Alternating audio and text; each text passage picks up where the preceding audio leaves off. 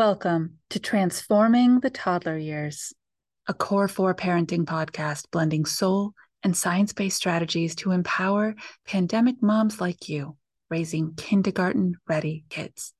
I'm Cara Terrell, your host, a lifetime lover of littles, girl mom, early childhood educator, and conscious parenting coach who truly believes that how we connect and collaborate with our kids in the first five years is how we raise world ready kids who will change this world. Would you like to transform your triggers?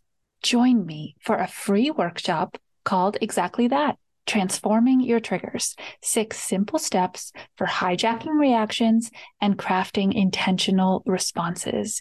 You will leave this 60 minute free workshop with actionable strategies and script starters to help you stop that knee jerk reaction and truly engage with your child inside a challenging moment.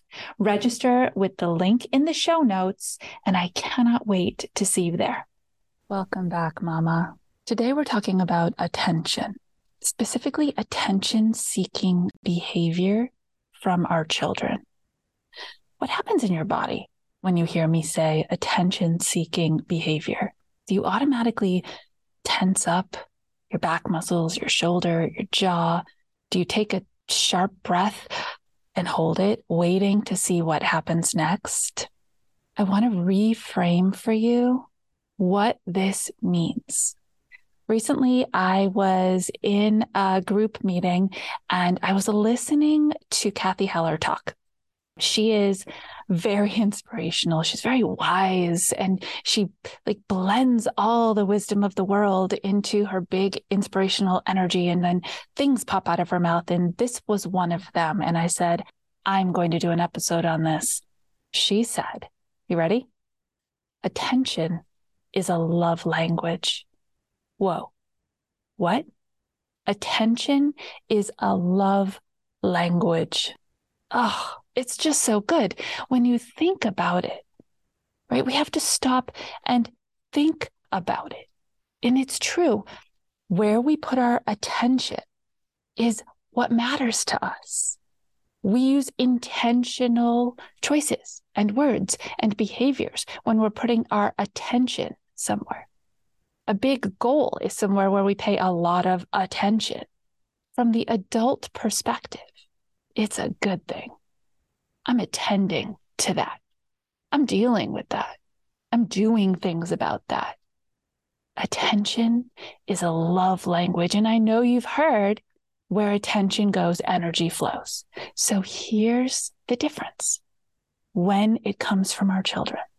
They can't put all this cognition behind it. They're not thinking through the process. They're not celebrating their little wins. Look at me attending so importantly to something that matters to me. They're all energy. And that energy usually manifests itself into attention seeking behavior when it's not going the way your kiddo wants it to. So that energy manifests into a type that doesn't look good to you, doesn't feel good to you. It's loud, it's angsty, it's overwhelming, it's meltdowns, it's tantrums, it's whining and vocal tone, it's screaming and top of the Mariah Carey pitches. They are asking for your attention because it's a love language because when they feel connected to you, when you can hold that energy for them, when you're grounding them, when you can hold that space for them, even if it's all the things I just said, you are anchoring the love connection. You're anchoring the relationship between the two of you in a deep, trusting, I love you enough to hold you even when it is ugly.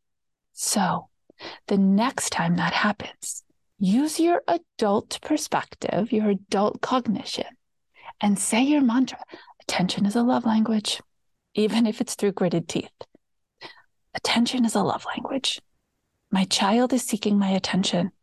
because they want to make sure that they are in a loving, trusting, safe, connected relationship with me. Now let's bring it up a level, right? To some levity. So things are not crazy over the top. Nobody's having major meltdowns. Nothing's getting thrown across the room. Good, amazing. Your child is playing independently, even with toys. They're using creative play. They're putting things together. It's amazing. And you hear, Mommy, look at me. Mommy, look at what I did. Mommy, want me to tell you this story? Attention is a love language.